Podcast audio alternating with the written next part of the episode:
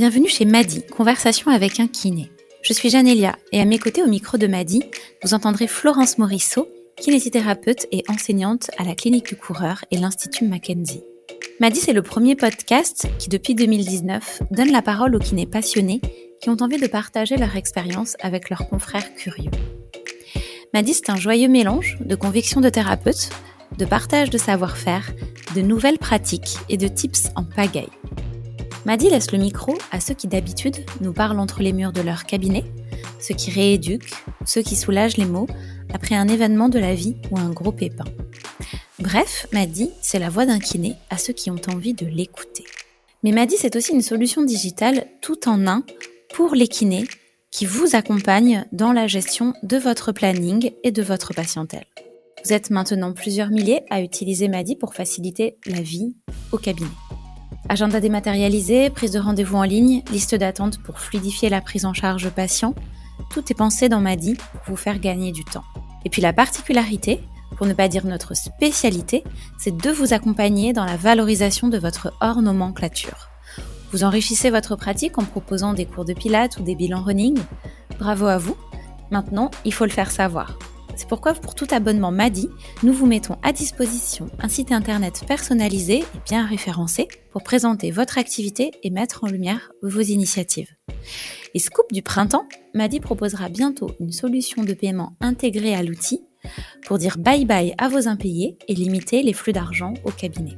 Si vous voulez essayer 14 jours gratuitement Madi ou simplement nous parler, rendez-vous sur notre site www.madidoctor.com m a d d i e d o c t o rcom Vous remplissez le formulaire et on vous rappelle illico. Et maintenant, je vous laisse prendre place sur votre ballon pour une séance intense de conversation. Bienvenue chez Madi.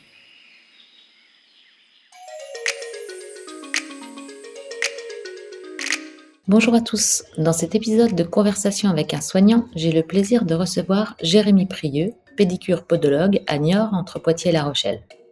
Professionnel passionné et engagé, Jérémy cultive le travail en réseau pluridisciplinaire. C'est cet état d'esprit et ces plus-values qui me tenaient à cœur de mettre à l'honneur dans cet épisode. Alors je vous souhaite une bonne écoute en compagnie de Jérémy. Nous parlerons de sa formation initiale, de son goût pour la science, du développement de son activité et de sa vision de la prise en charge patient-centrée au cœur d'un écosystème de compétences croisées. Salut Jérémy. Salut Florence. Alors écoute Jérémy, je suis vraiment ravie de te recevoir sur le podcast de Madi. Euh, initialement, euh, Madi s'adressait euh, à des kinés en leur donnant la parole. Et en fait, c'était une, sorte de conversation de kinés à, à d'autres kinés. Et puis maintenant, euh, après un précédent qu'on a réalisé avec Thibaut Portela, qui est neurochirurgien, euh, eh ben on a donné, on a vraiment souhaité donner régulièrement euh, la parole et mettre à l'honneur d'autres professionnels de santé à travers euh, des épisodes un petit peu hors série qu'on a appelé Conversation avec un soignant. Donc pour la petite histoire, t'es le troisième après Thibaut. Et puis Jean-Charles Vautier, qui est médecin du sport euh, dans les Vosges et très investi notamment dans le sport santé. Donc on est ravis de, t'avoir euh, avec nous. Et puis bah quelque part, euh, j'aimerais que tu te présentes et que tu te présentes en tant que professionnel de santé dans un premier temps? Alors, bah, merci pour pour cet accueil. moi, je suis podologue, donc pédicure podologue depuis 11 ans, venant de Nantes. Euh, rapidement, je me suis installé euh, à Niort, donc en libéral, tout somme classique euh, pour notre profession. Et après, j'ai voulu tout de suite créer un, un, réseau interprofessionnel pour travailler avec les confrères et consoeurs. Donc, ça m'a permis d'avoir un parcours un petit peu sympathique et un petit peu varié. donc voilà, donc c'est ça qui m'a animé. Après, j'ai fait plusieurs formations. Ça, je sais pas si tu veux qu'on détaille ou pas, mais voilà, c'est à peu près ça mon parcours, euh, mon parcours qui m'a amené à Niort. Oui, alors effectivement, j'allais venir un petit peu à ton, parcours euh, en termes de formation. Ta formation initiale, tu l'avais faite où d'ailleurs? Alors c'était à Nantes, c'était à l'IFM 3R euh, à Nantes. D'accord. ouais, c'était plutôt sympa, on était bien mélangés avec les kinés mhm. d'ailleurs, donc ça nous a permis aussi d'avoir cette, cet attrait au travail interprofessionnel. Ouais, donc déjà dès, tes études, tu avais un petit peu la fibre euh, du, partage d'expérience. Oui, alors ça, ça a même augmenté. Récemment, j'ai fait quelques remplacements là-bas en cours à l'école de kiné euh, Podo Nantes. Là, ils ont même encore mis le trait encore plus dessus, donc euh, Ok. l'interpro ça a encore plus euh, valorisé. D'accord, donc tu m'apprends que tu as une nouvelle casquette d'enseignant à l'école de. Alors, De- je l'avais de- eu quand je suis, en fait, quand je suis sorti, allez, pour la petite histoire, en fait, en troisième année, j'ai rencontré docteur François Lins, qui est chirurgien orthopédique spécialisé dans le pied à Toulouse, Mhm. euh, qui m'a permis, en fait, de faire un- une initiation à la recherche clinique. On avait à l'époque, euh, c'est pas secret, on avait des chaussures inclinées que vous connaissez peut-être avec une inclinaison qui met le pied en flexion dorsale. Mhm. Et en présentant ça au docteur Lins, il a dit, mais ça, en fait, ça ressemble au protocole de Stanish. Et donc, on avait écrit une petite recherche. J'étais en troisième année. Lui a été un peu mon mentor là-dessus. Et euh, on avait fait la recherche là-dessus. Et à l'époque, il n'y avait pas de recherche euh, dans les écoles de podokiné. Donc, en sortant de l'école, on m'avait demandé de donner des cours d'initiation à la recherche. Et c'est comme ça que j'avais commencé euh, l'enseignement pendant trois ans euh, à l'école de Nantes. Ok, excellent. Alors, j'avais, tu sais, avec ma, Madi, on a un peu coutume de commencer par une question à 1000 points. Euh, euh, c'est pas vraiment une question très impactante ou tr- qui, vaut très très cher, mais quand même, euh, j'ai à cœur de savoir comment tu es venu à t'orienter vers ce métier de pédicure podologue euh, en sortant du lycée. Et puis, euh, à l'heure où euh, aujourd'hui, euh, au mois de, enfin, euh, au mois de décembre, on a tous euh, des jeunes euh, troisièmes dans nos cabinets. euh, qu'est-ce qui pourrait euh, te faire motiver un jeune à, à s'inscrire dans cette profession-là? Alors, alors, je pense que je pense que je vais je vais, je vais faire éclater la vérité. Euh, moi, en fait, en terminale, j'étais pas un très bon élève. Ah bon? J'ai- Pas du tout. J'ai redoublé ma terminale, j'ai fait prépa kiné. Première année, euh, j'ai travaillé deux mois. Après, j'ai rien fait parce que je trouvais ça très dur. Et après, euh, en passant le, le concours kiné, mon père m'a dit quand même, ça serait bien de t'intéresser au podo parce que si tu le rates, ce serait quand même sympa. Et donc, j'avais fait un stage chez un, chez un podo. Et je me suis dit, tiens, c'est vrai que l'examen clinique était plutôt intéressant, le fait d'essayer de mettre en place un diagnostic. Mhm. Et donc, ça m'a, ça m'a ouvert la porte à ce métier-là. Mhm. Et euh, pour la deuxième question, nous, on a pas mal en ce moment de troisièmes qui nous demandent en stage, et souvent, c'est des patients qui sont Ouais. venus et qui sont dit, tiens, bah, en fait, pourquoi pas? Je pense que la podologie, ce qui a beaucoup d'attrait pour une nouvelle génération, c'est qu'il y a beaucoup de choses à faire et beaucoup de choses possibles. Et euh, il y a encore plein de choses à découvrir, il y a beaucoup de formations. Et donc, euh, je pense que c'est un métier qui évolue et qui va encore beaucoup évoluer. Mhm. Sûre- sûrement, sûrement. Puis on, et on est sûrement aussi au balbutiement de la recherche. Ça, on aura l'occasion de- Oh, d'en ouais. reparler. Et ça, ça va donner aussi euh, des perspectives toutes différentes euh, pour euh, pour les, les, les plus jeunes qui s'inscriront dans, dans dans dans ce type de de, de parcours professionnel. Oui, tout à fait. Au niveau de la recherche, nous, c'est un peu le, c'est un peu le néant. hein. Alors, c'est un peu caricatural de dire ça, mais euh, nous, alors le BP commence à venir tout doucement en podologie. Il y en a qui travaillent dessus, mais Mhm. euh, oui, on a besoin de, de de valider certaines choses. Ce qui est difficile dans nos pratiques, Mm. contrairement peut-être à vous, c'est que nous, en fait, chaque podologue travaille, par exemple, on va parler des semelles orthopédiques, travaille des matières différentes Mhm. avec avec des cotations différentes. Donc en fait, oui, il faudrait, faut arriver à faire des recherches sans biais. Il y a beaucoup de biais en podologie sur la mise en place du traitement. Donc c'est ça qui, qui parfois euh, fait que la recherche est plus difficile. Et tu crois que, bah, tu vois, on va, on va tout de suite aller dans un, dans, dans un domaine euh, que j'avais pensé aborder un petit peu plus tard, mais tu me tends une bonne perche. C'est est-ce que le- tout ce qui est outils d'impression 3D vont aider justement à cette, euh, à cette uniformisation euh, de la confection de, de la semelle et donc potentiellement réduire les biais liés à la fabrication et au côté artisanal euh, du métier? Alors, il y a plusieurs réponses. C'est une piste. Nous, on utilise un peu la 3D au cabinet. C'est Mhm. encore très, euh, ça va pour certains patients. Il y a encore beaucoup de choses à évoluer sur la 3D. C'est pas encore tout à fait au point. Mais Mhm. c'est vrai qu'en termes de cotation, on est sur 0,3 mm de précision, donc ça enlève du biais de précision.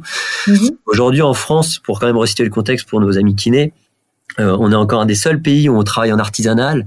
Et il faut Mhm. quand même comprendre que ce côté artisanal qui est maîtrisé par le podologue a un avantage et un défaut. C'est-à-dire l'avantage, c'est qu'on maîtrise notre traitement et donc on va maîtriser en fait nos coûts. Aujourd'hui, par exemple, je reviens de Belgique de formation, une paire de semelles c'est 300, c'est 300 euros à peu près. Mhm. C'est un gros biais d'accès aux soins. Après, l'inconvénient, euh, obligatoirement, c'est qu'il y a un conflit d'intérêt à mettre en place une paire de semelles. C'est-à-dire, plus je mets de semelles, plus je gagne bien ma vie. Et ça, c'est une réalité de terrain, il faut pas se le cacher. Donc oui, voilà. Il y a des avantages, des inconvénients. Et pour finir sur la recherche et la 3D, je pense que oui, ça permettra d'avoir euh, des matériaux plus maîtrisée, une finesse d'appareillage plus maîtrisée, mais on n'y est pas du tout encore. Mhm. Ok. Et ce que tu disais là sur la, le, biais en lien avec bah, la, fabrication de la semelle est finalement ce que je gagne au cabinet. pour revenir à ton activité propre, moi, c'est vrai que la première fois que j'ai vu une recommandation de ta part pour un bilan kiné, euh, avec euh, un patient qui me dit bah en fait mon podo il m'a dit euh, que j'avais pas besoin de semelle mais par contre ça pourrait vraiment être une bonne idée que j'aille faire un bilan kiné c'est quand même hyper singulier et hyper engagé comme comme décision puis comme positionnement euh, t'as des bénéfices secondaires quand même le bénéfice secondaire, nous, en fait, le métier de podologue et, vraiment les jeunes générations qui sortent de l'école vont vraiment se diriger vers ça. Je pense qu'il y a un gros travail qui est fait là-dessus. On, on, on, veut, en tous les cas, être vraiment les experts du pied, etc. Donc, l'expert vraiment en termes de bilan et d'analyse. Le traitement, en fait, pour moi, est secondaire. Pour moi, en fait, il y a le bilan, il y a mhm. la stratégie thérapeutique qu'on met en place après derrière. Et dans le panel de cette stratégie thérapeutique, on va voir aussi bien le kiné, on peut, même parler d'ostéopathie, on peut parler de, mhm. de la semelle orthopédique. Enfin, vraiment tout ce prisme qui est très intéressant. Moi, moi, mon bénéfice, je vais être, je vais être très clair avec toi parce que c'est le patient qui me le dise, c'est que un patient à qui je fais pas de semelle, en fait, il, il m'oriente encore plus de patients parce que souvent les médecins euh, en fait, on gagne, on gage un peu de qualité aussi, mhm. où les prescripteurs vont dire, bah, allez, euh, allez voir le podologue parce que de toute façon, euh, il ne fera pas si c'est pas nécessaire. Et ça, je mhm. pense que ça crédibilise aussi notre notre, notre profession, quoi. Énorme, énorme. Et puis, euh, ça, ça, ça, crédibilise. Et comme tu dis, le, le patient qui s'est vu pris en charge par un, un, professionnel qui a fait, qui a cette démarche-là de, de vouloir ce qui est meilleur pour lui, même si c'est pas ce qui lui produit quelque part, euh, bah ça, ça, il t'envoie tous ses copains quoi. Oui, et puis alors on en reparlera après sur euh, tout ce qui est entrepreneuriat, mais en fait c'est mm. ça qui m'avait motivé au début, c'est ce mm. côté euh, euh, comment en fait si en fait il a pas besoin par exemple de semelle orthopédique, de quoi a besoin le patient? Est-ce que c'est de l'auto-éducation Est-ce que c'est vraiment du kiné? Est-ce que Enfin, il y a plein de choses assez simples pour que le patient puisse travailler et se corriger Mhm. En fait, on a vraiment cette notion de corriger et compenser avec la semelle qui est des fois un petit peu ambiguë. Et donc, il y a des mhm. patients qu'on peut compenser mais pas corriger. Donc, par exemple, sur des jeunes patients, essayer de les corriger en amont. Nous, on fait bah, des petits films, on prend des mesures, machin, etc. Et ça nous permet d'évaluer, par exemple, un enfant de 7 ans, quand il vient, on évalue d'abord, on prend un T0, on donne souvent des exos, des choses comme ça, on évalue un an ou deux après, on laisse un peu mère nature faire les choses et mhm. on prend la décision après par rapport à l'évolution. Euh, ça peut être à d'esprit. Ouais, très clair. Très bien. Euh, alors justement, tu tendais la perche aussi sur l'entrepreneuriat. C'est quelque chose quand même qui te colle un petit peu euh, à la peau. Euh, donc quand je regardais un petit peu ton parcours, tu t'es installé quand même relativement vite. Tu as vite développé justement cette appétence aussi pour l'innovation, pour la création d'entreprises. tu peux nous parler un petit peu de l'aventure diagnostique d'IDOC, de la chaîne scientifique? T'as vu, je te fais toutes les transitions. C'est génial. euh, alors, euh, alors, moi, en fait, mon problème, c'est que j'adore, je suis vraiment euh, passionné. Euh, mais, euh, et donc, je pense que quand on est passionné, en fait, on, les souffrances qu'on a dans notre quotidien, euh, on essaye de les, de les résoudre. Et je pense que l'entrepreneuriat vient aussi suite à ces motivations-là.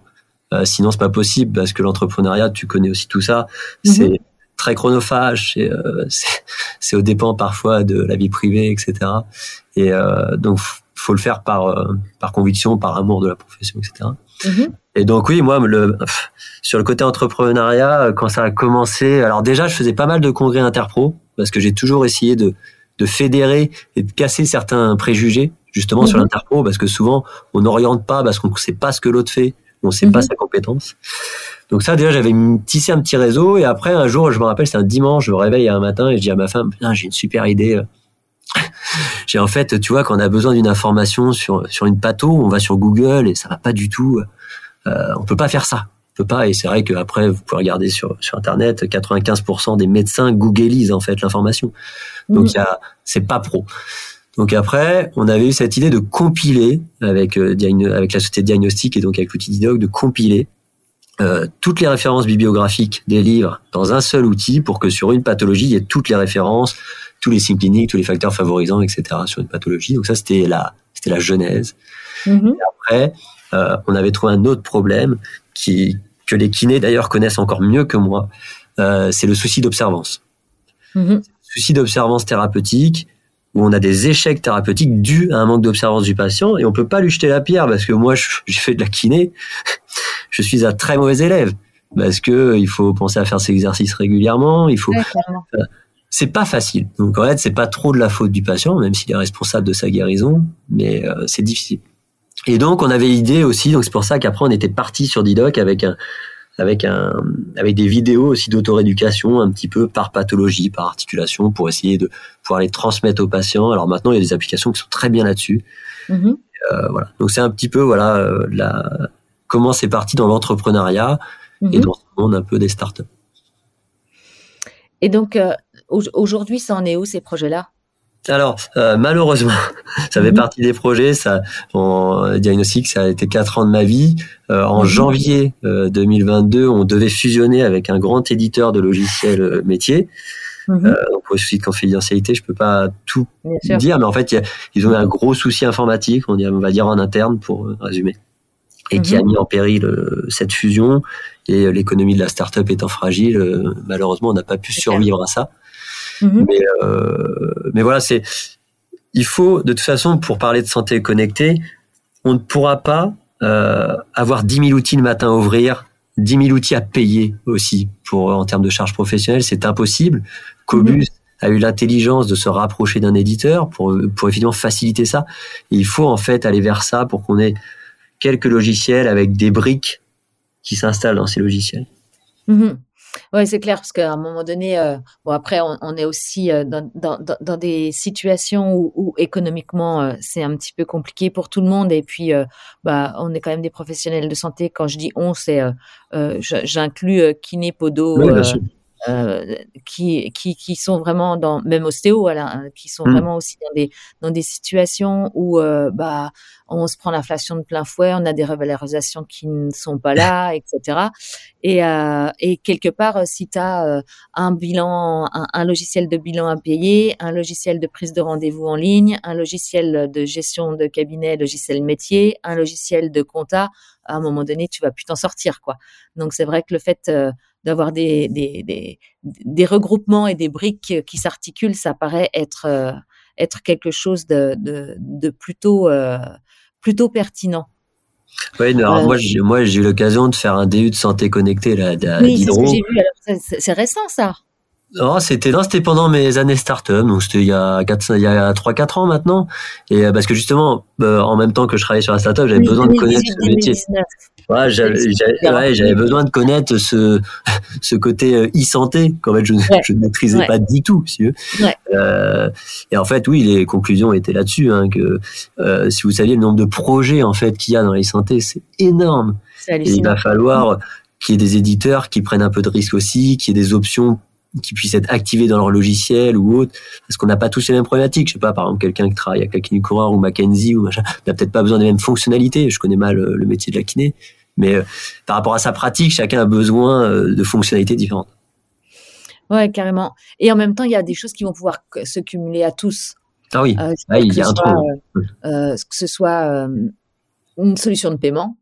Je sais pas ce que tu penses de ça, mais moi, je me souviens avoir été à, à Londres en 2011. Et en 2011, à Londres, quand j'ai voulu prendre rendez-vous avec un médecin pour mon fils qui était malade, euh, la première chose qu'on m'a demandé, c'était mes numéros de carte bancaire. Alors en France, on a un énorme euh, tabou par rapport au fait que la santé coûte, ben ouais, et qu'il y a des gens qui vivent de, de, de, de ça et qui aimeraient bien vivre décemment pour pouvoir le faire leur métier avec le, la, la, la, meilleure des attentions et, et des compétences possibles. Mais, euh, mais, mais moi, je trouve que ça, ça, ça fait partie des choses qui devraient euh, être systématiquement euh, possibles ou proposées de faire euh, dans dans, dans, dans, nos logiciels de prise de rendez-vous, par exemple. Oui, et puis, oui, puis en plus, ça engage le patient. En ce, bien sûr. En, ce moment, on arrive sur une société de consommation du soin. Enfin, on, mm. y arrive, on est en plein dedans. Et donc, donc, donc, oui, les gens respectent de moins en moins ça. Alors vous, les kinés, êtes plus impactés, hein, parce que malheureusement, vous dépendez beaucoup de la sécurité sociale. Nous, on a la chance d'être en tarif libre sur le mm. bilan, par exemple. Mm. Et euh, c'est vrai qu'en ce moment, vous dépendez beaucoup de cette valorisation qui est, euh, qui est, qui est ridicule. Et euh, vous, alors pour bien expliquer aussi à, la communauté de, de kiné qui connaît pas toujours d'ailleurs hein, euh, comment fonctionnent euh, exactement ses collègues podo, vous c'est la première consultation, elle est elle est pas remboursée, mais elle laisse s'il y a confection de semelle, c'est ça C'est compliqué. Alors en fait, en fait, je vais essayer d'être simple. Le bilan, le bilan n'est mhm. pas pris en charge par la sécurité sociale, c'est les mutuelles qui peuvent possiblement le, faire. Et ce qui, des fois, tu vois, tu me dis, ouais, c'est bien, des fois, tu fais pas de semelle. Mais des fois, j'ai des patients, je leur dis, vous n'avez pas besoin de semelle. Donc, ils payent le bilan et ils disent, ah, bah, j'aurais préféré, j'aurais été remboursé. Ouais, c'est exactement ça. Ouais, voilà, on marche sur la tête.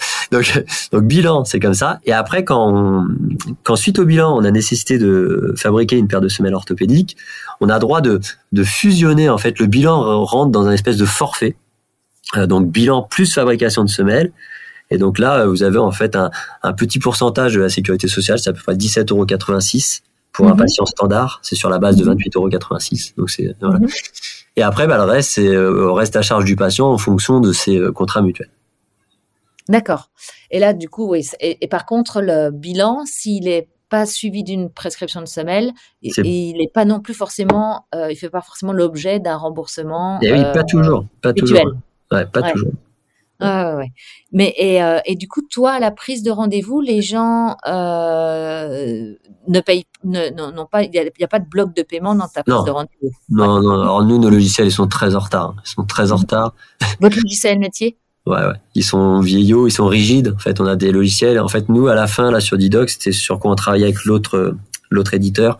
Mm-hmm. On voulait faire un logiciel qui soit agile, avec des briques agiles, modulables, personnalisables, quelque chose de dynamique, qui est largement faisable d'un point de vue techno, hein.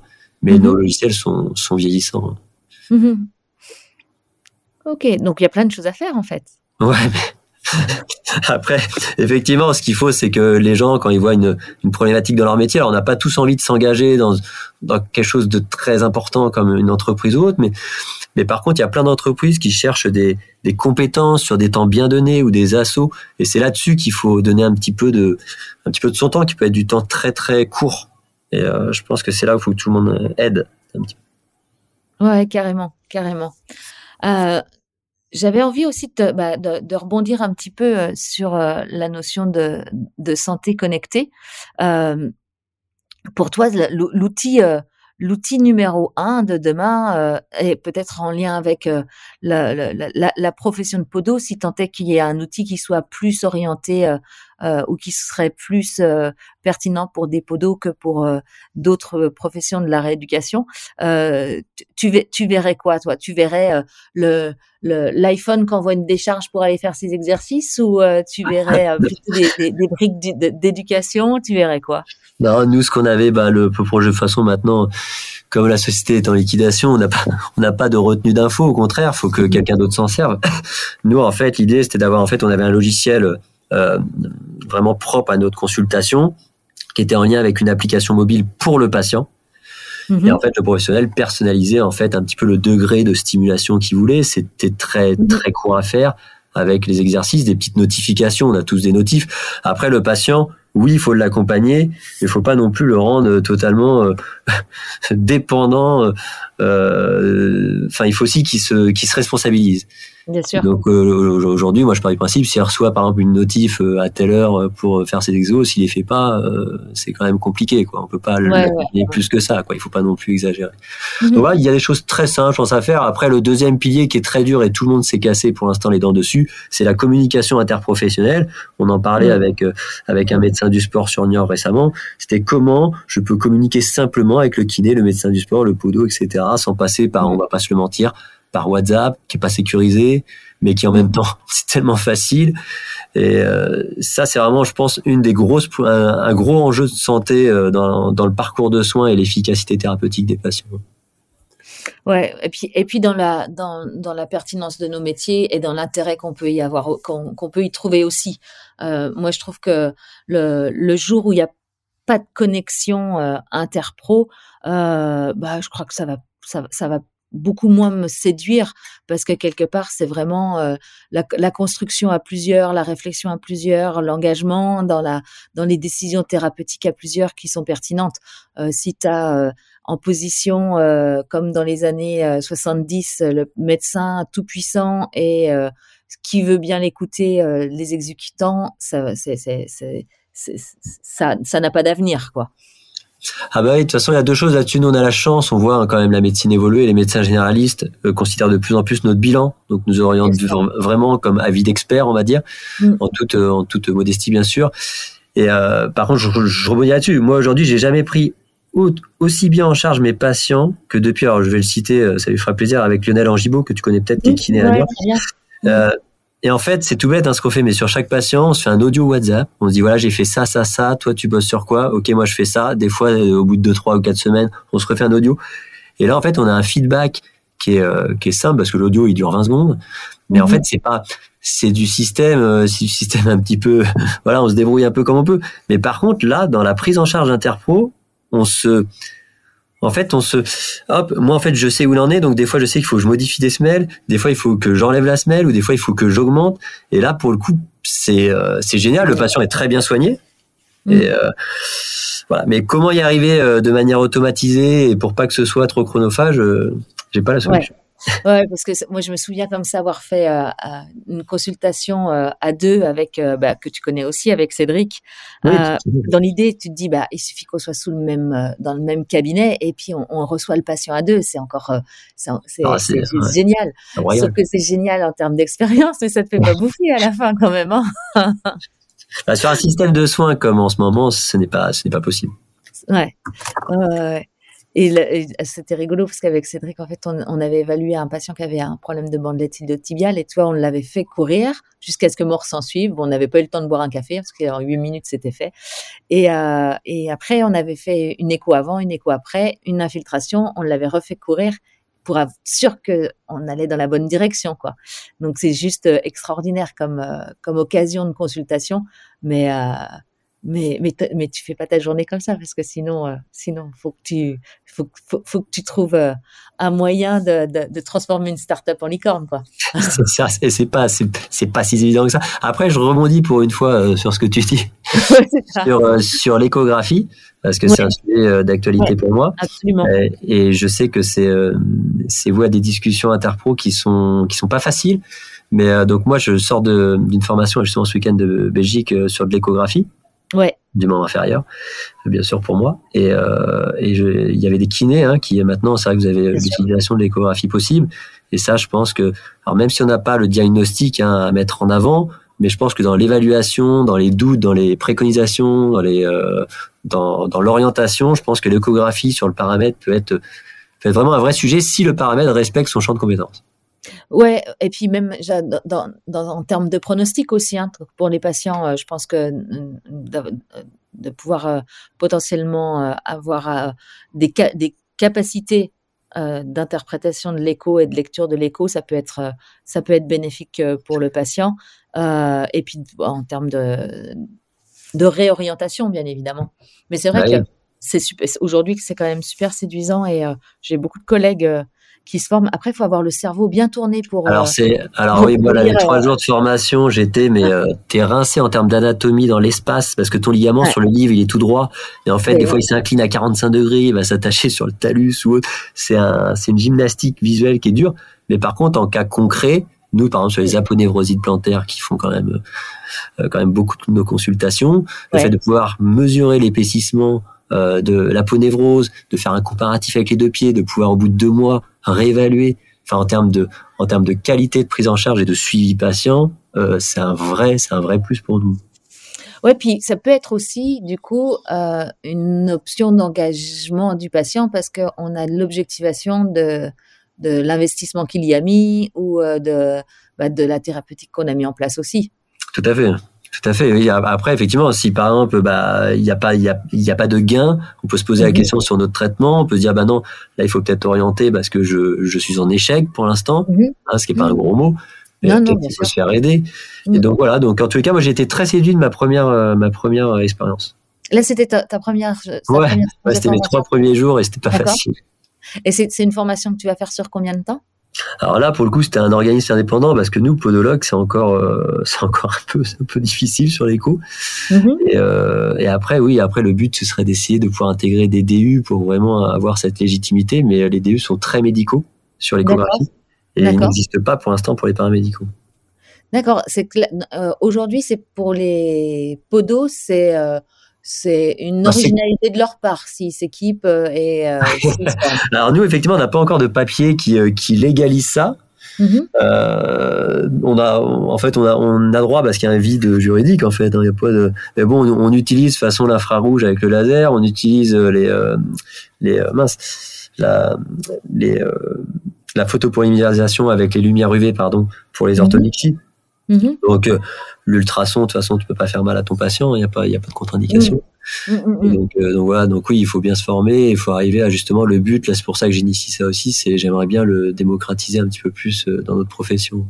Ça, mhm. ce serait chouette. Ouais, nous, tu vois, pour, pour, par comparaison, aujourd'hui, il y a des kinés qui forment des kinés à l'écho. Oui, ça j'ai vu. Mais c'est pour ça que j'arrive des fois à m'intégrer à des formations kinés. D'accord. ouais, moi j'ai peur de rien. moi, en fait, souvent j'envoie un mail au kiné, je leur dis voilà, je suis podo, est-ce que vous voulez bien de moi? Et franchement, je suis toujours reçu euh, facilement. Mais je suis, je suis euh, là, je pense que tu renvoies un message hyper fort. Et tu sais, c'est en plus c'est un message que euh, perso, j'ai vraiment à cœur de de, de transmettre quand je donne cours. Et euh, si, si mes participants de cours, euh, aussi jeunes soient-ils, ils ont compris ça à la fin, je suis toujours ravie, c'est qu'ils soient curieux et décomplexés. Et, euh, et en fait, si tu es curieux et décomplexé, rien ne t'empêche d'aller ouvrir une porte. Au pire, on, on, te la, on, la, on la referme. Bon, c'est ton ego qui en prend un petit coup, mais c'est tu, tu t'ouvriras la suivante, quoi. Tu vois, c'est et, et, je, et, je, suis assez persuadée que autant que les podos s'inscrire dans des formations de kiné qui, à première vue, n'auraient été pas destinées que l'inverse, euh, il y a une valeur ajoutée monstrueuse. Ah oui, bah là, tu vois, sur la formation, il y avait kiné, MPR, médecin du sport, et donc moi, j'étais podo. Euh, en termes de brainstorming, c'était c'était hallucinant sur les pathologies, sur l'anatomie, c'était ça, c'est excitant. Et quelque part, euh, tu, me contredis si je me trompe, mais c'est aussi un moyen de cultiver son réseau. Alors oui, moi de toute façon, alors, le réseau pour moi c'était indispensable. Alors par contre oui, c'est beaucoup de travail, c'est beaucoup de, de petits SMS, beaucoup de soirées, beaucoup de choses comme ça. Mais le réseau permet, pour ma part, une prise en charge euh, vraiment de qualité aux patients. C'est-à-dire qu'aujourd'hui, si j'ai pas mon réseau, moi je peux pas dire bah tiens, allez voir tel professionnel parce qu'il travaille comme ça.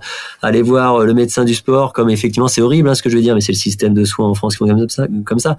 Allez voir tel médecin parce que comme effectivement on travaille pas mal ensemble, il va vous prendre assez vite.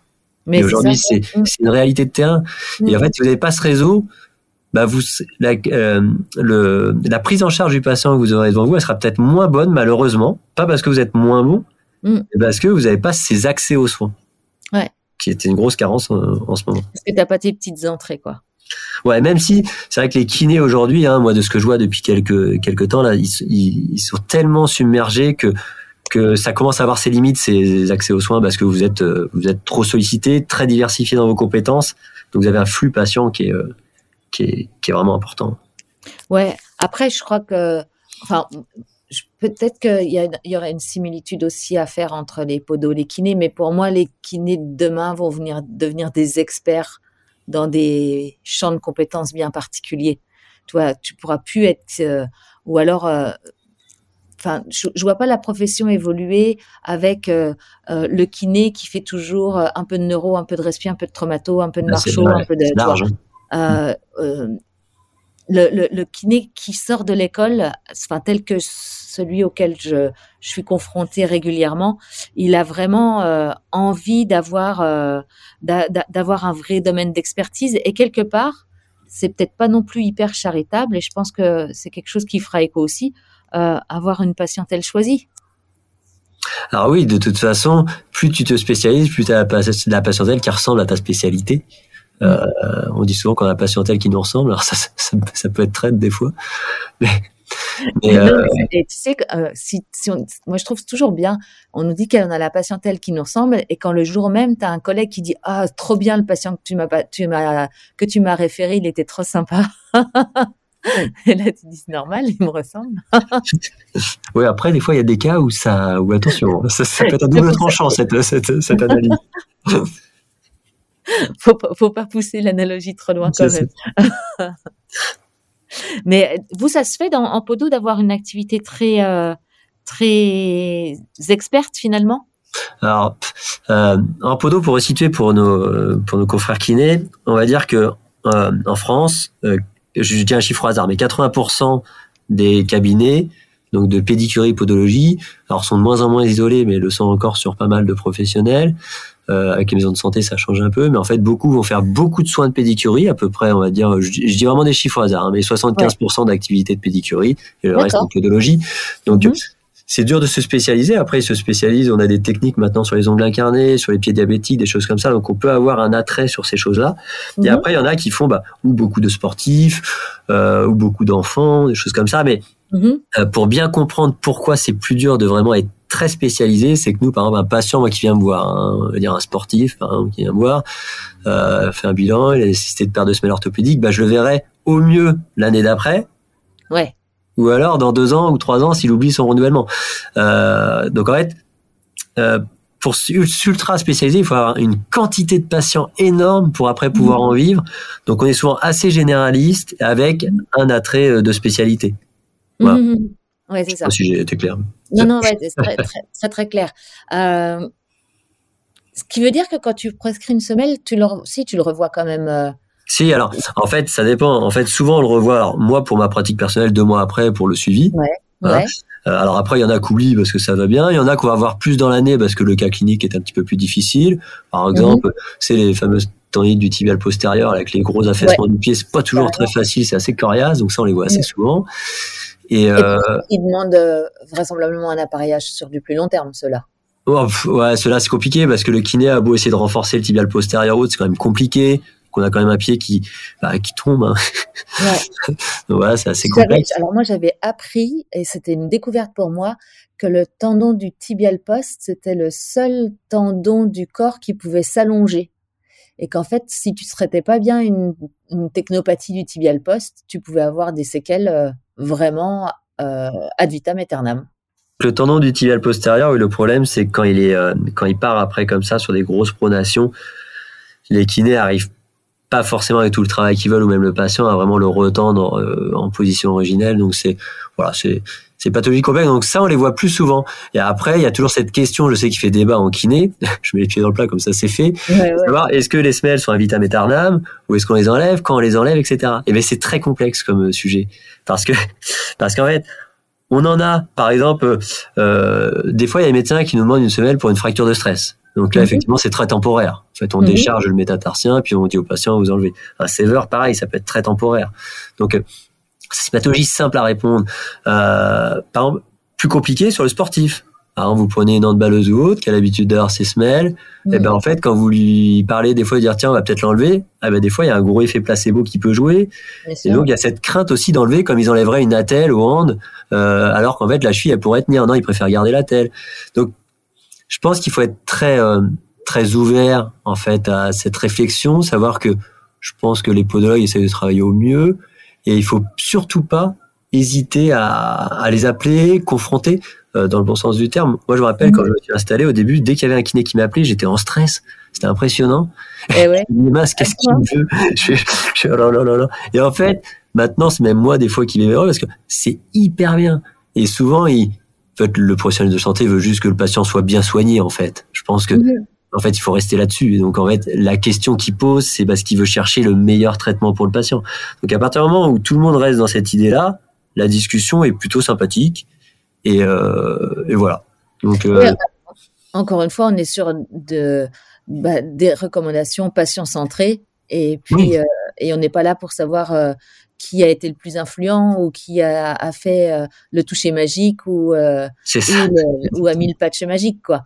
Euh, L'idée, c'est euh, mon patient va mieux et, et, c'était notre, objectif de départ. C'est ça. Donc en fait, il y a pas mal de préjugés, je pense, entre euh, euh, kinépodo. Alors moi, j'arrive à les faire un petit peu sauter parce que bah, ceux qui travaillent après autour de nous, ils voient comment on travaille, ils voient les comptes rendus. Donc petit à petit, il y a des préjugés qui sautent.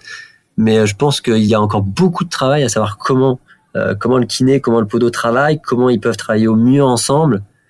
Et euh, par exemple, la balnéothérapie, voilà, moi la balnéothérapie, j'ai découvert ça il y a un an ou deux parce que je savais pas comment orienter mes patients en balnéo. Mmh. Et en fait, maintenant, bah, je comprends mieux les indications et donc euh, c'est une valeur ajoutée pour mes patients. Mais avant, jamais je disais, bah, allez en balnéo. Mmh. Donc mmh. en fait, on connaît pas ce que ce qu'on fait, quoi. Et euh, je rebondis sur ce, le, les comptes rendus. Euh, je pense que c'est vrai que ben, dans ton cabinet, vous vous démarquez vraiment euh, quant au fait de, de, renvoyer ou de référer des patients avec euh, avec des bilans euh, digne de ce nom entre entre parenthèses euh, où c'est bien détaillé où vous avez vos, vos, marqueurs objectifs etc ça tu penses que c'est vraiment ce qui a fait la différence pour te faire un petit peu bah, reconnaître dans, dans, dans le réseau et puis bien accueillir par les, les, les médecins kinés et autres acteurs de santé? Oui alors déjà nous en fait on a toujours une copie aux patients et le patient, en fait, adore. Euh, moi, je déteste quand, en fait, le, par exemple, le patient ne ressort pas avec ses radios, choses comme ça. C'est pénible de pas avoir accès à ses données de soins. Donc, déjà, le fait que le patient il ait une donnée de soins, je crois que c'était euh, Flavio hein, qui, euh, qui mettait ça en avant sur un de ses, euh, ses euh, visios, là, j'avais vu. Il disait qu'évidemment, c'était important qu'il reparte avec quelque chose, qu'il reparte avec cette analyse. Donc, ça, ça c'est le premier, c'est le premier truc. Et après, oui, le médecin, on a à cœur, ou le médecin ou kiné autre, hein, mais enfin, euh, les professionnels de santé qui gravitent autour du patient, qui, qui sachent un petit peu ce qu'on a fait. Et en fait, ça me permet aussi, je te cache pas, de maîtriser euh, ma communication parce que le problème, et on l'a tous, c'est que le patient, on lui explique quelque chose, il va l'entendre d'une certaine façon, il va l'exprimer d'une autre façon à un autre professionnel de santé, qui va, voilà. Et en fait, ça fait un espèce de, de quiproquo géant et donc moi, en fait, euh, ça m'est arrivé qu'il y ait des kinés qui m'aient dit, bah tiens, vous avez dit ça au patient, tu rouvres le compte rendu, tu dis, bah non, oui, moi j'ai dit ça, ça, ça, ça. Il me dit, ah bah oui, effectivement, c'est plus clair. Donc ça permet ouais. de, de quand même avoir un peu cette maîtrise aussi de cette communication. Mais on va essayer d'aller plus loin. Là, on est en train d'essayer d'organiser une table ronde avec certains médecins généralistes pour savoir que veulent-ils en termes d'infos Parce que le problème, ouais. c'est qu'on se comprend pas toujours, on n'a pas les mêmes euh, jargons. Donc on a besoin de savoir aussi de quoi l'autre a besoin pour pas faire non plus des comptes rendus pour rien ou des comptes rendus qui répondent pas à la demande. Oui, oui, oui exactement. C'est le, le, le, le, bilan que le médecin euh, regarde à peine parce que de toute façon, il est tellement, il est tellement obscur que. Ouais, faut. ça lui apporte pas grand chose, quoi. Je pense que la force, euh, la force qu'on a, par contre, c'est, vraiment d'essayer de vulgariser. Nous, mm -hmm. des mots très simples dans les comptes rendus mm -hmm. que mm -hmm. tout le monde pourra comprendre. Euh, parce que dès qu'on part dans des tests ou des appellations, bah, Enfin, ça va pas parler, je sais pas, l'ostéo ou au kiné, ou nous, vice versa. Moi, ça m'est déjà arrivé d'avoir des comptes rendus de kiné avec des tests que je ne connaissais pas. Et donc, c'est mm -hmm. vrai que ça me parle pas forcément, mais ce qui est normal. Ouais, ouais, il fait chic pour celui qui l'écrit, mais. Euh... Ouais, je pense qu'il faut rester concentré sur les analyses, sur le bilan, la stratégie thérapeutique qu'on met en place. Et déjà, quand ça est structuré, c'est déjà bien. Mmh, mmh, carrément, carrément. Et le, là, au, au, niveau du, du cabinet dans, dans lequel tu exerces, vous, tu peux, tu peux décrire un petit peu euh, le, bah voilà, le, le, le, le, nombre de kinés que vous êtes, euh, si vous avez euh, euh de secrétaires, etc. Comment vous faites pour Alors la nous, fabrication En fait, moi, je, je, suis arrivé, il y avait, il y avait un de mes confrères, donc il m'a formé pendant un an. Donc c'est aussi pour ça que je suis venu sur ce projet-là. Pendant un an, j'assistais à ces consultations. Donc en termes mmh. de bagage, ça m'a permis de prendre un peu. Donc on était deux, maintenant on est six. Alors on n'est pas tous à plein temps. Par exemple, bah, Pierre, euh, Pierre, mon collègue, lui donne des cours à l'école de Nantes. Donc on a, on a des fois des petites activités euh, extérieures. Moi maintenant, je suis au centre médico-sportif Rochelet aussi. Donc on, mmh. voilà, on essaye de diversifier nos activités parce que je trouve que ne pas faire que du cabinet, c'est quand même un gros plus dans la dans l'expérience pro. Et euh, donc on a on a une secrétaire ça, c'est mmh. indispensable pour moi parce qu'en fait, comme ça, je fais pas régler, je prends pas les appels, je crée pas le dossier patient et donc ce qui me permet de gagner du temps de consultation pure. Mmh.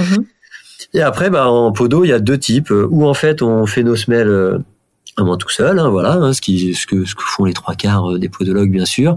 Nous, on a la chance, comme on est beaucoup, on a une assistante, en fait, qui nous aide à la fabrication, qui fait à peu près 80-90% de la paire de semelles. Et nous, on vient à mhm. l'étape finale pour finaliser un petit peu la fabrication, vu qu'on a vu le patient, on sait exactement ce qu'il faut. Et donc, voilà, nous, on travaille comme ça, mais c'est un système qui, qui, nous, est, qui nous est propre, hein, qui est pas forcément euh, le meilleur ou autre, il est critiquable. Ouais, et ça, ça se fait, euh, ça se fait assez régulièrement dans les cabinets de podo qu'il y ait quelqu'un qui soit vraiment dédié à la. Le cabinet de groupe, oui. Le cabinet de groupe, oui. Moi, quand je suis sorti de l'école, j'ai dit jamais je sous-traiterai euh, la fabrication des semelles. Parce ouais. a des idées comme ça. On a... ouais, bien sûr. Et en fait, ça prend énormément de temps la fabrication de semelles. On se rend pas compte, c'est énormément de temps. Mm.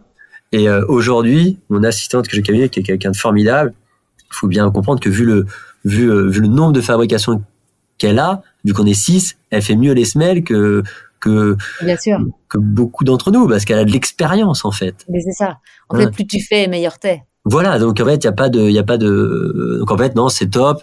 Euh, faut juste, par contre, on a une nomenclature, on a des process hyper rigoureux. donc euh, voilà, c'est plus ça qu'il faut euh, bien mettre au carré. Ok. Ouais, ouais. Et donc tu me disais là, maintenant, tu t'interviens aussi au Stade Rochelet. Oui, alors bah nous, je pense qu'on est comme vous, on n'a pas droit au cabinet secondaire. Je pense que vous c'est pareil peut-être. Hein. Euh, voilà. Donc moi en fait je suis titulaire à, à Niort et puis bah je suis avec euh, Julien Proust qui est, euh, qui est titulaire euh, podologue au centre médico-sportif Rocher. Moi je suis collaborateur là-bas le mercredi, ce qui me permet d'avoir une. En fait c'est super. Bah, ils ont un plateau hein, bah, comme toi euh, où tu es installé, hein, où il y a bah, les MPR, les médecins du sport, les kinés, l'isocinétisme, tout ça. Mhm. Donc il y a voilà il y a une prise en charge qui est qui est vraiment super. Mmh et là, là, là tu es surtout pour de la consultation de podologie du sport. Oui, tout à fait. Mais tu sais bien, on a les nous, bah, pour ceux qui connaissent, on est de la région de l'Ouest, donc on a la clinique du sport de Mérignac, qui, est, qui est assez connue. Et donc souvent, tu as quand même des personnes, par exemple, qui ont besoin d'une prothèse de hanche, plutôt âgées, pas sportives, qui vont dire, je vais quand même aller à la clinique du sport parce que la, le sport a cet attrait de qualité. Donc en fait, même quand tu travailles dans une patientèle plutôt sportive, tu as toujours quand même des gens qui viennent parce qu'ils ont cette ce gage de qualité qui qui est pas forcément vrai parce que tu peux être très bon sur un sportif et pas bon par exemple en je vais dire une bêtise en gériatrie ou en pédiatrie ou... Ouais, certainement. Mais c'est vrai que tu as, l'atout de, enfin, ou l'attrait plutôt de, si les sportifs y vont, c'est que ça doit être des bons, tu vois. Ouais, mais ce qui, est, ce qui est des fois un petit peu trop surfait, en tous les cas, je pense. Ouais, je suis d'accord. Et puis, ça doit être des bons pour des sportifs. Ouais, faire un ligament croisé, c'est pas pareil qu'une prothèse de hanche. Non, non, non. Et puis, toute la prise en charge des pathologies liées aussi à des problématiques euh, de mauvaise santé tissulaire, bah, ça n'a mm. rien à voir avec euh, une pathologie de surcharge. Et quand tu parlais des fascites plantaires, une fascite plantaire euh, de, de l'athlète de piste, c'est pas la fascite ah plantaire de la personne euh, qui est un peu en surcharge pondérale et sédentaire, quoi. Et les deux méritent autant de respect et autant de prise en charge. Hein. Il n'y a pas de jugement de valeur dans ce que je dis, bien évidemment, mais c'est quand même des compétences différentes. Ah, tout à fait, tout à fait. Donc, donc voilà, nous, nous, en tout cas, c'est comme ça qu'on travaille au sein du cabinet de groupe. Cool. Et euh, je pense que comme beaucoup, hein, tu as plusieurs vies dans une seule vie, on aura bien compris. Euh, la gestion du temps, elle est quand même, euh, elle est quand même incroyable euh, en termes de, priorité quand même dans nos activités, et puis aussi pour notre bien-être, pour notre santé, pour notre famille, pour pour durer tout simplement. tu as des tips toi dans ton organisation pro perso alors, le problème, c'est que quand tu es en start-up, comme, comme toi, je sais que tu en connais certains, c'est, tu peux, enfin, tu, ouais, là, c'est, euh, là, c'est pas à faire, forcément, c'est pas des bons exemples. Alors, il y en a qui doivent être meilleurs que moi, mais là, tu, là, tu te crames, tu te crames. Mm-hmm. Et, euh, donc voilà, donc là, tu vois, je, mais en fait, le problème, c'est que là, je voulais modérer, puis j'aime les projets, comme tu dis, tu as le réseau qui te propose des choses. Et, difficile donc je me fais souvent manger quand même je fais souvent manger et mhm. puis j'aime cette dynamique donc euh, genre je suis pas je suis pas un bon exemple c'est faut que tu trouves quelqu'un d'autre mais j'ai une femme qui est formidable donc ça m'aide quand même à, à faire le tampon c'est ça. Je crois que quand c'est comme ça, il faut vraiment être, être, être bien entouré. Mais du coup, tu réserves quand même des demi-journées complètes à, ou une demi-journée ou une journée complète à une activité d'innovation, d'entrepreneuriat, ou bien euh, t'en fais tous les jours un petit peu, ou euh, ou comment tu Alors sur la startup, sur la startup, j'avais des jours dédiés, mais j'en faisais tous les jours parce que en fait, t'as tellement euh, de mecs qui arrivent, c'est impossible sinon de sinon t'es en décalage par rapport aux autres. Mhm. Maintenant, effectivement, j'ai mon mardi où je où je consulte pas. D'accord. Là, je suis lié, bah, comme aujourd'hui, à mes projets. Euh, diverses et variées, avec en, ce moment des projets plutôt de formation, des choses comme ça. Et donc, donc voilà, oui. Mais ça passe vite. Ça passe vite. Ouais, clairement. Surtout quand il y a des enfants malades. Surtout quand, surtout quand des enfants malades. Mais on s'adapte. ouais, carrément. Mais écoute, Jérémy, j'étais vraiment super contente de partager tous ces moments-là. Euh, allez, juste parce que pour, pour boucler la boucle, parce que je suis pas sûre d'avoir entendu complètement la réponse. Qu'est-ce qui, qu'est-ce que tu dis à un gamin de troisième pour qu'il se, pour, pour le motiver à, à faire des études de podo? C'est dur comme comme question. Mais non, non, bah, alors nous juste pour finir aussi, on a un gros problème en ce moment de recrutement des podos avec euh, parcoursup. D'accord? Parce qu'avant, on avait ceux qui, on va être, on va être clair, hein, qui rataient kiné et médecine. Donc, ça nous permet aussi d'avoir des candidats. Et là, c'est plus le cas. Donc oui, il faut vraiment qu'ils se motivent à venir. Alors, c'est une profession, faut pas se leurrer, hein, qui gagne que 1800 euros net en moyenne en France.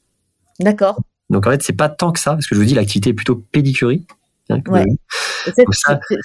T'expliques ça par le, par le fait qu'il y en ait beaucoup ou parce non, que. Non, mais un soin de pédicurie, on va dire, allez, c'est 35 euros les trois quarts d'heure. Ouais. Donc on a un peu les mêmes problèmes de valorisation que vous sur les, sur les soins de pédicure. Donc on peut pas aller trop dans les soins, sinon il y a un accès aux soins qui est pas respecté. Les gens paieront jamais pour avoir accès aux soins et ils auront mal. Donc, euh, Mais mm. en soi, passer cette, cette, cette donnée financière qui est quand même important à connaître, euh, en fait, aujourd'hui, c'est un métier qui est, qui est très diversifié parce qu'on va avoir une compétence de bilan clinique, mm-hmm. aussi bien en pédicurie qu'en podologie, de diagnostic, de stratégie thérapeutique. On a la partie manuelle mm-hmm. en soins de pédicurie qui est euh, hyper sympa. Et euh, en pédicurie, en plus, la chance qu'on a, quand on enlève un corps ou autre, on enlève tout de suite la douleur. C'est-à-dire que le patient est tout de suite soulagé. Donc, il y a un bénéfice, c'est gratifiant. Mm. gratifiant. Et en podologie, on a la partie aussi fabrication de semelles, innovation. Donc, c'est vraiment un métier où, où les gens touchent à tout. Ils sont plutôt souvent heureux de le faire. Ils sont souvent euh, pris un peu dans le truc. Et donc, voilà, après ces études, il faut pas, ces études qui sont assez courtes, ça reste mm-hmm. trois ans. Bon, c'est pas mm-hmm. donné, mais ça reste trois ans c'est post-bac. Donc oui, c'est des métiers qui sont très sympas pour quelqu'un de troisième qui vient nous voir euh, et qui souvent accroche bien pendant la consultation. Ouais, c'est bien vendu. Hein. ouais, c'est pas facile. Euh, ouais, tu dis, c'est que des écoles euh, payantes? Ah oui, maintenant on a un peu de, on a Bordeaux, on a la PHP, on a Toulouse qui sont qui sont en public mm-hmm. et 90% sont payantes. Hein. Et il n'y a, y a, pas de podos qui sont salariés en structure. Non, c'est 1% de notre profession. Ah ouais. Parce qu'en fait, c'est que les hôpitaux avec les pieds diabétiques. C'est ça. Ouais. Ah. Euh, c'est vraiment. C'est aujourd'hui, les, les, quelques écoles de kiné, enfin les écoles de kiné euh, euh, payantes, qui est, ou, ou, ou ouais, un peu, un peu dispendieuses, diraient nos amis québécois, proposent des possibilités de, de financement par l'hôpital et après tu dois des années euh, à l'hôpital. Comme en euh, médecine. Ouais, ouais, ouais. Et, euh, mais pour ça, il faut quand même qu'il y ait des postes à l'hôpital, quoi. Ah, ben oui. c'est une sorte de. Oh, comment on appelle ça? J'arrive pas à retrouver le mot. Enfin, de formation. De, je retrouve pas le mot, mais c'est pas grave. Ou, ou, quelque part le gamin qui peut pas se payer ses études, bah, il est même payé pendant les deux dernières années et après il doit entre 3 et 5 ans, je crois, à l'hôpital euh, bon, faut accepter de travailler à l'hôpital pendant 3 et 5 ans, mais il y a des postes déjà. Oui, oui. Bah, ça, nous, en podologie, ce sera impossible. C'est pas possible, ouais. Mm. Et il n'y a pas de. Il n'y a pas non plus de zonage en, podologie pour l'instant. Alors non, j'ai appris que vous, oui, ça, ça, avait été mis en place. Alors, il faudrait le mettre en place. Hein. Ce serait quelque chose qui serait nécessaire. Hein. Ce serait quelque chose qui serait nécessaire. Et je pense que, alors je sais pas comment les kinés voient votre votre zonage, mais euh, je pense que ça peut être une solution qui est assez simple et efficace pour ma part. Ouais, alors, la gestion a, des travers, mais sur le principe, euh, bah, je trouve que c'est aussi quelque chose de, nécessaire parce qu'effectivement, il y avait des vraies zones désertifiées, pardon, pas diversifiées, mais désertifiées. Et à côté de ça, des zones où, où, euh, toi, je, revois, je reviens de la réunion avant-hier, enfin hier, et euh, où tu as trois, quatre cabinets de kiné dans la même rue. Ah oui, c'est oui, Donc, à un Comme moment donné, euh, les, les, les, gens ne mangent pas, mais pas juste parce qu'ils s'installent les uns à côté des autres, quoi. Donc, euh... ouais, et puis nous, par contre, à Niort, euh, il y a deux mois d'attente pour le kiné, donc le patient, il met du temps à guérir, ça cicatrise pas bien. Enfin, c'est... Ouais, ouais, c'est tous des enjeux de. De, toute façon, il faut trouver une solution. Ce sera jamais parfait. Je pense que les professionnels vont devoir malheureusement faire quelques compromis, mais il faut que ce soit, comme tu dis, bien géré. Il faut que ce soit bien. Mmh. Ouais, carrément. Top. Bah, écoute, euh, j'ai eu la chance d'enregistrer toi ce podcast avec toi, Jérémy, avec euh, ma petite stagiaire de troisième. Ah, super. elle sera, il sera, voilà, il va sortir d'ici d'ici trois mois, donc elle pourra le réécouter à, a posteriori monter et tout ça. Et je trouve que c'était intéressant aussi de partager avec bah, ces jeunes qui viennent nous voir bah, notre notre j'allais dire, c'est un peu pompeux de dire amour du métier, mais en tout cas euh, notre foi dans le métier, et puis ce qui nous excite quelque part, euh, notre passion dans le métier, mais aussi de montrer que bah c'est pas parce que tu rentres dans un métier que tu vas être condamné toute ta vie à faire exactement la même chose tous les lundis, tous les mardis. oui, alors ça c'est sûr. Et que tu peux avoir plein d'opportunités qui se créent. Et, euh, et bah, celle d'animer un podcast, c'est venu me présenter à moi et puis de le partager tous les trois, c'était un, un vrai plaisir. Ah bah, plaisir partagé, merci beaucoup, beaucoup. Et c'est je pense qu'il y a un vrai travail à faire, tout le monde en local, parce que voilà, tout le monde est dans des villes différentes, mais à, à essayer. Là, euh, juste pour la dernière petite chose, euh, là, depuis euh, deux fois, là, je me, en fait, je contacte mon premier cercle, leur dis tenez, on va boire une bière le jeudi soir à 19h entre kiné, podo, ostéo, médecin, machin. Viens qui veut et invite qui veut. Et en fait, ça plaît beaucoup. Il y a même les médecins maintenant qui viennent un peu. Et en fait, là, on parle pas, il euh, n'y a pas de présentation, il n'y a pas tout ça. Et là, on crée en fait de l'échange. Tiens, toi, tu travailles comment? Et c'est fluide, c'est facile à faire. Et donc, il n'y a pas besoin d'avoir un gros réseau, il n'y a pas besoin de, euh, de, de, mettre en place une grosse machine. Ça, on mm. envoie quelques textos à cinq ou six potes, chacun invite un pote. Et ouais, mm. on est 10 autour d'une bière et petit à petit, ça grossit. Donc, le réseau, il peut se faire en fait hyper euh, facilement. Je rejoins ce que tu disais, Florence. faut ouvrir la porte. Au pire, il y en a un qui te la claque. Il y en a toujours deux ou trois qui te l'ouvrent. Donc, euh, il faut rester.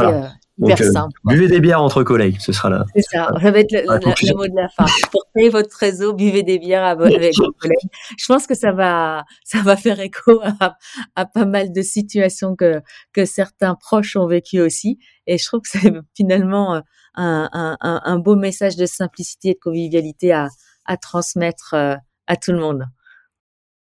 Jérémy, je te remercie infiniment. Mais merci beaucoup, Florence. Euh, et puis, ben, je te souhaite plein de bonnes choses pour tous les projets à venir. Pas trop, trop de, de, de, j'allais dire de, de pression ou de, ou de, faut pas trop que tu t'exténues non plus euh, à la tâche euh, à travers tes projets, mais, mais, mais, mais reste curieux et décomplexé. Ah ben, merci beaucoup, Florence. Puis j'aurai plaisir toujours à, à partager avec toi. À bientôt. Merci.